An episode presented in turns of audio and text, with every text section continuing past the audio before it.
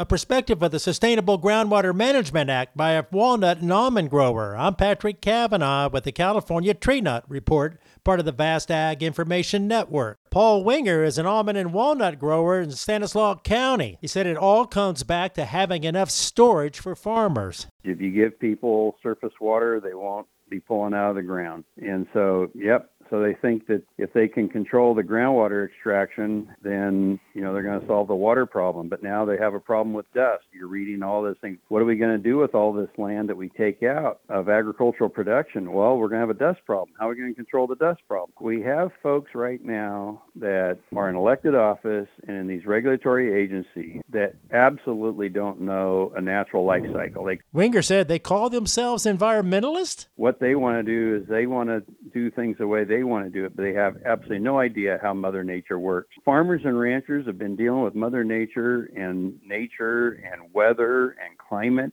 our entire life. But does anybody ask a farmer? No, no, no. You guys don't know what you're talking about. Yes, we're the ones that have dealt with freezes, hail, rain, drought, and we're still doing it. The one that's going to put us under isn't going to be the weather. It's going to be the regulators and it's going to be the onerous regulations that they just keep piling on us that finally tell people, I'm done. That's Paul Wenger, a longtime almond and walnut grower with the Ag Information Network. I'm Patrick Cavanaugh.